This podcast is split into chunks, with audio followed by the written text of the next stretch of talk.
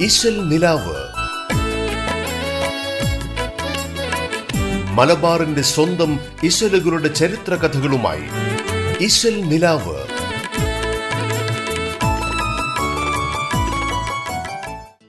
Radio കേരളയുടെ എല്ലാ പ്രിയപ്പെട്ട ശ്രോതാക്കൾക്കും നമസ്കാരം.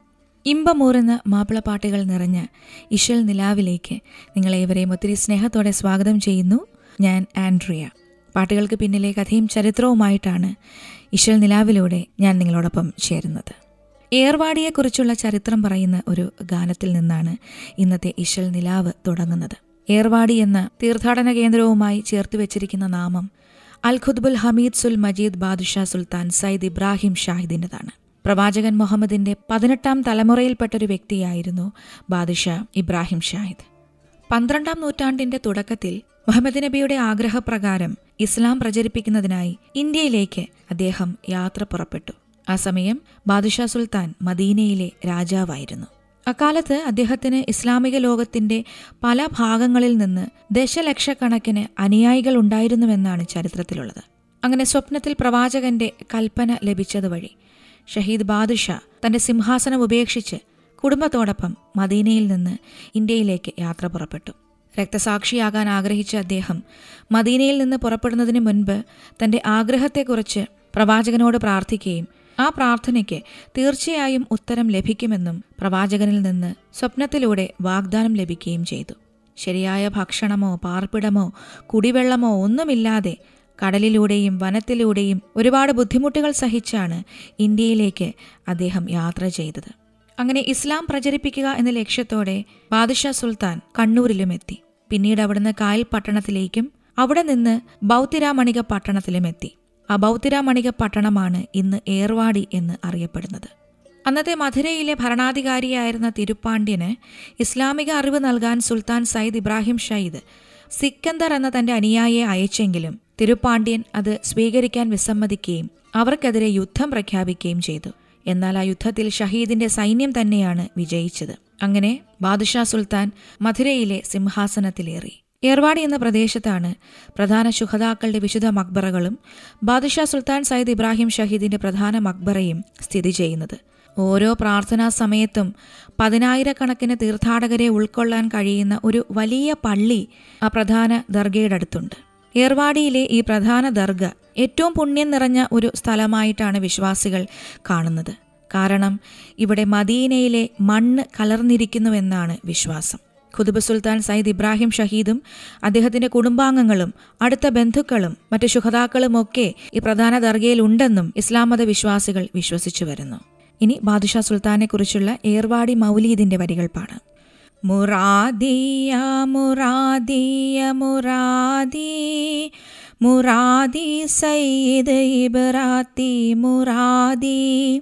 വലൗല വല്ലു സയ്യിദി ലയദു ഹൗലിലുന്ദു ലഹു ഫില്ലായ്വാനി له في الأيوان بهج ريد الأبد النافية فما سال الهداية في النماين أنس الوي مراهب سميس بارية ملماين بتغديد البهيد كسماهن مرادي مرادية مرادي ജിന്നുകൾക്കെതിരെയും പൈശാചികമായ ആക്രമണങ്ങൾക്കുമെതിരെയുള്ള ഏറ്റവും നല്ല രക്ഷാകവചമായിട്ടാണ് ഈ ഏർവാടി മൗലീദിനെ കണക്കാക്കുന്നത്.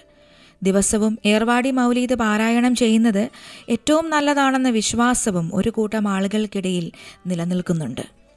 ഏർവാടിയിൽ കുടികൊള്ളുന്ന ഷഹീദ് ബാദിഷിയുടെ അനുഗ്രഹത്താൽ എല്ലാത്തരം മാരക രോഗങ്ങളെയും ഭേദമാക്കുമെന്ന് പറയപ്പെടുന്ന മദീനയുടെ മണ്ണിന്റെ മിശ്രിതത്തിന്റെ പൊടിയെടുക്കാൻ ആയിരക്കണക്കിന് തീർത്ഥാടകരാണ് ഏർവാടി ദർഗയിലേക്ക് ഒഴുകിയെത്തുന്നത്. ഇനി ഏർവാടിയുടെയും ബാദുഷാ സുൽത്താന്റെയും ചരിത്രം പറയുന്ന പാട്ട് കേൾക്കാം. ഷഫ്നയാണ് ആലപിച്ചിരിക്കുന്നത്.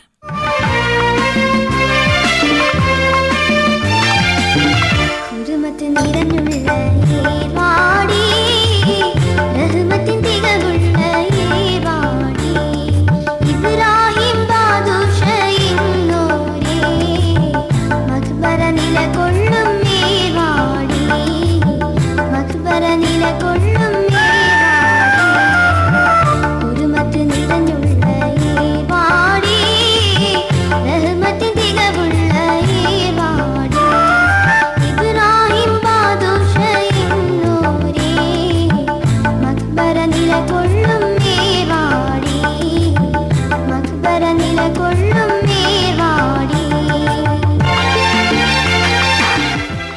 ഏർവാടിയുടെ ചരിത്രം പറയുന്ന ഈ ഗാനത്തിന്റെ സംഗീത സംവിധാനം നിർവഹിച്ചിരിക്കുന്നത് മജീദ് അബ്ദുള്ള.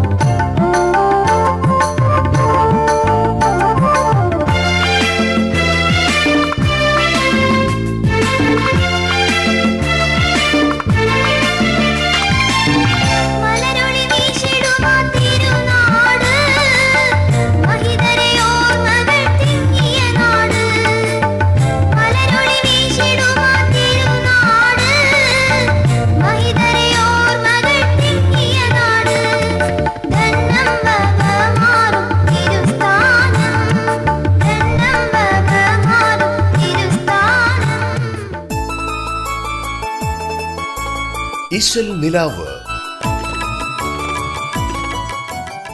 ഇശൽ നിലാവിലൂടെ ഇനിയൊരു മനോഹരമായ ഗസൽ ആസ്വദിക്കാം. അറിയാത്ത ഭാഷയിൽ കേൾക്കാത്ത ശബ്ദത്തിൽ എവിടെയോ മറഞ്ഞിരുന്നു കൊണ്ട് വളരെ മധുരമായി പാടുന്ന ഗായകനെക്കുറിച്ചാണ് ഈ ഗസൽ. ഇതുവരെ കാണാത്ത നിറങ്ങളിലൂടെയും ആർക്കും വഴങ്ങാത്ത വരകളിലൂടെയും വളരെ മനോജ്ഞമായി തന്നെ ഗായകന്റെ മുഖം തെളിഞ്ഞു വന്നിരിക്കുന്നു. അക്കരെയുള്ള ഗായകനെ അന്വേഷിച്ച് തോണിയിൽ കയറി അവിടെ എത്തിയപ്പോൾ അവൾ അറിയാതെ അദ്ദേഹം മറ്റൊരു തോണിയിൽ ഇക്കരെ വന്നിട്ടുണ്ടായിരുന്നു. ഗായകന്റെ വീട് കണ്ടെത്തി ആ വാതിലിൽ മുട്ടിയപ്പോൾ അത് തുറക്കാനായി അവിടെ വേറെ ആരും തന്നെ ഉണ്ടായിരുന്നില്ല. അദ്ദേഹമാണെന്ന് കരുതി ഓരോ തവണ അവൾ പിന്നിൽ നിന്ന് തൊട്ടു വിളിക്കുമ്പോഴും അത് തന്റെ പ്രിയപ്പെട്ടവനല്ല മറിച്ച് മറ്റാരോ ആണെന്ന തോന്നലും നായികയ്ക്ക് ഉണ്ടാവുന്നു. തന്റെ കണ്ണിൽ ഇരുൾ മൂടുന്നതിന് മുൻപേ ഗായകനെ ഒന്ന് കാണാൻ പറ്റുമോ? തന്റെ ചിരി മണ്ണ് വീണ് അടങ്ങുന്നതിന് മുൻപ് അദ്ദേഹത്തിന്റെ ശബ്ദമൊന്ന് കേൾക്കാൻ സാധിക്കുമോ? ഇനി അഥവാ കണ്ടാലും കേട്ടാലും തന്റെ പ്രിയപ്പെട്ടവനാണ് അതെന്ന് എങ്ങനെ തിരിച്ചറിയും? ഇങ്ങനെയുള്ള ആശങ്കകളാണ് ഈ കവിതയിലെ നായികയുടെ മനസ്സിലുള്ളത്. ഇതുവരെ നേരിട്ട് കാണാത്ത എന്നാൽ മനസ്സിൽ ഒരു സങ്കല്പമായി നിറഞ്ഞു നിൽക്കുന്ന ഒരു ഗായകനെക്കുറിച്ചുള്ള ഗസലാണിത്. ഒരിക്കൽ പോലും അദ്ദേഹത്തെ കണ്ടെത്താൻ സാധിക്കാത്തതിലുള്ള ഒരു പ്രണയിനിയുടെ വിഷമവും വിരഹവുമൊക്കെ ഈ പാട്ടിന്റെ വരികളിൽ ഗാനരചയിതാവ് നിറച്ചിട്ടുണ്ട്. അറിയാത്ത ഭാഷയിൽ കേൾക്കാത്ത ശബ്ദത്തിൽ എന്ന് തുടങ്ങുന്ന ഈ ഗസൽ എഴുതിയിരിക്കുന്നത് ടി പി രാജീവനാണ്. മുഹമ്മദ് അക്ബർ സംഗീത സംവിധാനം നിർവഹിച്ചിരിക്കുന്നു. ഈ ഗസൽ ആലപിച്ചിരിക്കുന്നത് നിസ അസീസി. ഇശൽ നിലാവിലൂടെ ഈ വിരഹവേദന നിറഞ്ഞ ഗസൽ കേൾക്കാം.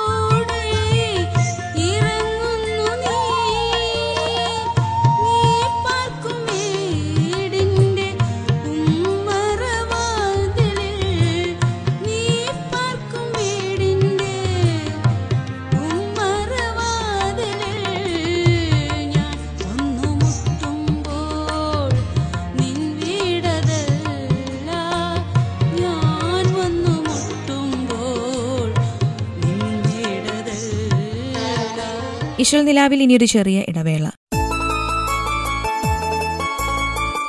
നിലാവ്. മലബാറിന്റെ സ്വന്തം ഇശലുകളുടെ ചരിത്ര കഥകളുമായി ഇശൽ നിലാവ്.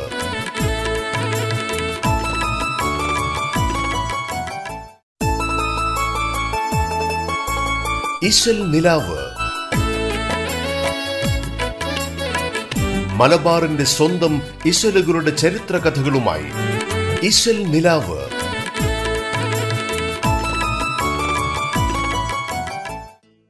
ഒരിക്കൽ കൂടി തിരിച്ചു വരാം ഇശൽ നിലാവിലേക്ക്. കെ ടി ആസിയ എന്ന മാപ്പിള കവിയത്രിയുടെ വളരെ പ്രശസ്തമായ ഒരു കാവ്യമാണ് ഖദീജ ബേബിയുടെ വഫാത്ത് മാല മാപ്പിളപ്പാട്ട് സാഹിത്യത്തിലെ വിലാപകാവ്യങ്ങളിൽ പെടുന്നതാണ് ഈ വഫാത്ത് മാല മാലിക്കുൾ മുൽക്കായെ റബ്ബന്റെ അരുളാലെ മന്നർ നബിയുള്ള മക്കത്തൂതിച്ചല്ലോ ചേലിൽ വളർന്നു വയസ്സിരുപത്തഞ്ചിൽ ചെമ്പകപ്പൂവി ഖദീജായെ കെട്ടിയെ. ഏലൊത്ത സന്തോഷ ജീവിതകാലത്ത് ഉമ്പപ്പൂ മക്കളെ ആറെണ്ണം പെറ്റാരെ കോലം തെളിഞ്ഞു കുടുംബമായി വാഴുന്നേ കോളിൽ കതീജായം ദണ്ഡത്തിലാവുന്നേ. ആയുള്ളേ ദണ്ഡം പനിയും തളർച്ചയും അതുമൂലം ബീവി ഖദീജ കിടപ്പായെ പൊതിൽ വ്യസനം റസൂലിന്റെ പൂവിക്ക് പൂമോളെ കെട്ടിച്ച് കാണാൻ കൊതിപുക്ക് വളരെ ഹൃദയസ്പർശിയായ ഒരു കാവ്യമാണ് ഖദീജ ബീവിയുടെ വഫാത്തുമാല. പ്രവാചകന്റെ പ്രിയപ്പെട്ട പത്നി ഖദീജ ബീവി തന്റെ വഫാത്ത് സമയത്ത് വളരെയേറെ ദുഃഖിതയായിരുന്നുവെന്ന് കവി ഈ കാവ്യത്തിലൂടെ നമുക്ക് വ്യക്തമാക്കി തരുന്നുണ്ട്. പനിയും തളർച്ചയും കൊണ്ടുള്ള ശാരീരികമായ ബുദ്ധിമുട്ടുകൾക്കും അപ്പുറമായി ബീവിയെ ദുഃഖിപ്പിച്ചത് പ്രിയപ്പെട്ട പുത്രി ഫാത്തിമയുടെ വിവാഹം നടക്കുന്നത് കാണാൻ സാധിക്കുന്നില്ലല്ലോ എന്ന കാര്യമായിരുന്നു. ഈ വേദന ഖദീജ ബീവി പങ്കുവയ്ക്കുന്നത് അസ്മ ബീവിയോടാണ്. അസ്മയും അത് കേട്ട് കരഞ്ഞുപോയി. ബീവി ഇക്കാര്യം നേരത്തെ മുത്തുനബിയെയും അറിയിച്ചിരുന്നു. എന്നാൽ ഉടയോന്റെ വിധി അനുസരിച്ച് ഫാത്തിമയുടെ വിവാഹം നടക്കൂ എന്നാണ് നബി ബീവിയോട് മറുപടിയായി പറഞ്ഞത്. ഫാത്തിമയ്ക്ക് നല്ല വിവാഹാലോചനകളൊക്കെ വരുന്നുണ്ടെങ്കിലും ഒന്നും ഉറപ്പിക്കാൻ സാധിക്കാതെ പോകുന്നതും മകളുടെ വിവാഹം നടക്കുന്നതിന് മുൻപ് രോഗം കൂടി താൻ വഫാത്താകുമോ എന്ന ഭയവും ബീവിയുടെ മനസ്സിനെ വല്ലാതെ അലട്ടിയിരുന്നു. ഇനി അഥവാ താൻ മൗത്തായാലും സ്വന്തം മകളെപ്പോലെ ഫാത്തിമയെ സ്നേഹിക്കണമെന്നും ഉമ്മയുടെ സ്ഥാനത്ത് നിന്ന് ഫാത്തിമയുടെ വിവാഹം നടത്തണമെന്നും അസ്മായോട് ഖദീജ ബീവി അപേക്ഷിക്കുന്നു. ഇത്രയും പറഞ്ഞുകൊണ്ട് ബീവി ഖദീജ പൊട്ടിക്കരയുകയാണ്. പിന്നീട് ബീവി ഭയന്നതുപോലെ തന്നെ സംഭവിക്കുകയും ചെയ്തു. പൊന്നുമോളുടെ നിക്കാഹ് കാണാൻ കഴിയാതെ ആ ഉമ്മ വഫാത്തായി. ഇനി ഖദീജ ബീവി വഫാത്ത് മാലയിലെ ഈ ഭാഗം വിവരിക്കുന്ന വരികൾ പാടാം. കരയുന്ന മട്ടില്ലസ്മായും വന്നല്ലോ. കരളായ പൂമോളെ കാര്യം പറഞ്ഞല്ലോ. ഒരു തെല്ലും രോഗം ഷിഫായെനിക്കില്ല എനിക്കില്ലാതെ ഉരുക്കം മനസ്സിൽ പലതിലും വല്ലാതെ പത്തും ഓരഞ്ചും വയസ്സായി പുത്രിക്ക് പരമാഭുലോകം അണഞ്ഞല്ലോ പൂവിക്ക്. പൂവിക്ക് കെട്ടുകൾ പലതും വരുന്നല്ലോ. പുരുഷനെ യോജിച്ച് കിട്ടിയതില്ലല്ലോ. പാവനമംഗലം കാണാൻ വിധിയില്ല. ഭാഗ്യം കുറഞ്ഞ മാതാവും ഞാനായല്ലോ. അരുമാ ചെറുപ്പം മുതൽക്കു ഞാൻ മോഹിച്ചു. അഴകിമ്പപ്പൂമോളെ കെട്ടിക്കാനാശിച്ചു കരുതിയ പോലെ പൂമംഗലം കാണാതെ കൽബിൽ വ്യസനം പീഡിപ്പെട്ടു വല്ലാതെ. വല്ലാതെ ക്ഷീണം തടിക്കും പിണഞ്ഞല്ലോ. വാടിത്തളർന്നു ശരീരം കുഴഞ്ഞല്ലോ. പ്രവാചകൻ മദീനയിലേക്ക് ഹിജറ പോകുന്നതിന് മൂന്ന് വർഷം മുൻപാണ് ഖദീജ ബീവിയുടെ വഫാത്ത് സംഭവിക്കുന്നത്. ഇരുപത്തിയഞ്ച് വർഷമാണ് ഖദീജ ബീവി പ്രവാചകനോടൊപ്പം ജീവിച്ചത്. ഈ ഒരു കാലയളവിൽ ഇസ്ലാമിന്റെ വളർച്ചയ്ക്കു വേണ്ടി മഹദി വളരെ വലിയ സംഭാവനകൾ നൽകുകയും ചെയ്തു. ഖദീജ ബീവി മരണവേദനയിൽ പിടയുമ്പോൾ പ്രവാചകൻ വളരെ ദുഃഖത്തോടെ തന്നെ തന്റെ ബീവിയുടെ അടുക്കലിരുന്നു. ഇത് അള്ളാഹുവിന്റെ വിധിയാണ്. അനുഭവിച്ച ത്യാഗങ്ങളും സൽപ്രവർത്തനങ്ങളും അള്ളാഹുവിന്റെ അടുക്കൽ വലിയ സ്ഥാനം ബീവിക്ക് നൽകുമെന്ന് പ്രവാചകൻ ഖദീജയോട് പറഞ്ഞു. പ്രവാചകന്റെ ഈ സമാധാന വാക്കുകൾ മരണത്തിന്റെ വേദനയ്ക്കിടയിലും ബീവിക്ക് ആശ്വാസത്തിന്റെ കുളിർതെന്നലാണ് ഏകിയത്. പ്രവാചകന്റെ മുഖത്തേക്ക് ഇമവെട്ടാതെ മഹതി നോക്കിക്കൊണ്ട് കിടന്നു. കണ്ണുകളിലൂടെ ആ സന്തോഷം ഹൃദയത്തിലേക്ക് മുഴുകവേ മഹതി പരലോകത്തേക്ക് യാത്രയാവുകയും ചെയ്തു. മക്കയുടെ അടുത്തുള്ള ഹുജൂൻ എന്ന പ്രദേശത്താണ് ബീവിക്കുള്ള ഖബർ പ്രവാചകൻ ഒരുക്കിയത്. ഖബറിന്റെ അവസ്ഥ അവിടുന്ന് നേരിട്ട് തന്നെയാണ് നിരീക്ഷിച്ചതും. പ്രവാചകന്റെ പുണ്യകരങ്ങൾ കൊണ്ട് ബീവി ഖദീജയുടെ ശരീരം ഖബറിലേക്ക് ഇറക്കി വെക്കുകയും ചെയ്തു. അതോടെ മോമീനുകളുടെ മാതാവ് ഈ ലോകത്തോട് വിട പറഞ്ഞു. ഇതാണ് കെ ടി ആസി എഴുതിയ ഖദീജ ബീവിയുടെ വഫാത്ത് മാലയുടെ വിഷയം. ഇശൽ നിലാവിലൂടെ ഇനി മുത്തുനബിയുടെ ഓമനപുത്രി ഫാത്തിമത്ത് സുഹറ എന്ന മനോഹരമായ ഗാനം കേൾക്കാം. പാടിയിരിക്കുന്നത് എം ജി ശ്രീകുമാറും സിന്ധുവും ചേർന്ന്.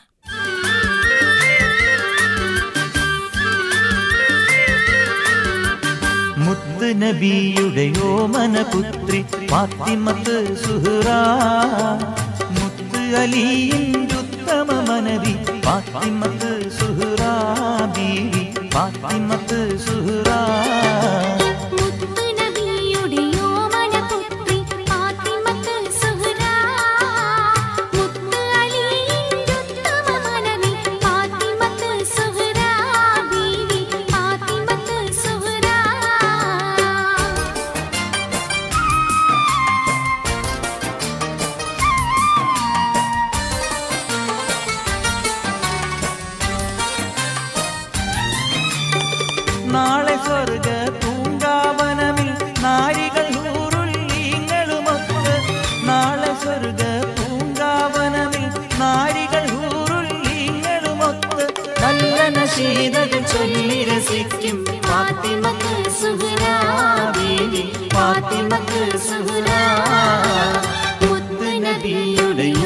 യോമനപുത്രി ഫാത്തിമത്ത് സുഹറ മുത്ത് അലി ഉത്തമ മനവി ഫാത്തിമത്ത് സുഹറ ബീവി ഫാത്തിമത്ത് സുഹറ പ്രവാചകപുത്രിയായ ഫാത്തിമത്ത് സുഹറയെക്കുറിച്ചുള്ള ഒരു ഗാനമാണ് ഇശൽ നിലാവിലൂടെ ഇപ്പോൾ കേട്ടുകൊണ്ടിരിക്കുന്നത്. ഇതുപോലെ സുന്ദരമായ മാപ്പിളപ്പാട്ട് ഇശലുകളും ആ പാട്ടുകൾക്ക് പിന്നിലെ കഥയും ചരിത്രവുമായി. ഇശൽ നിലാവിലൂടെ വീണ്ടും അടുത്ത ദിവസം വരാമെന്ന് പറഞ്ഞുകൊണ്ട് തൽക്കാലം വിടവാങ്ങുന്നു ഞാൻ ആൻഡ്രിയ.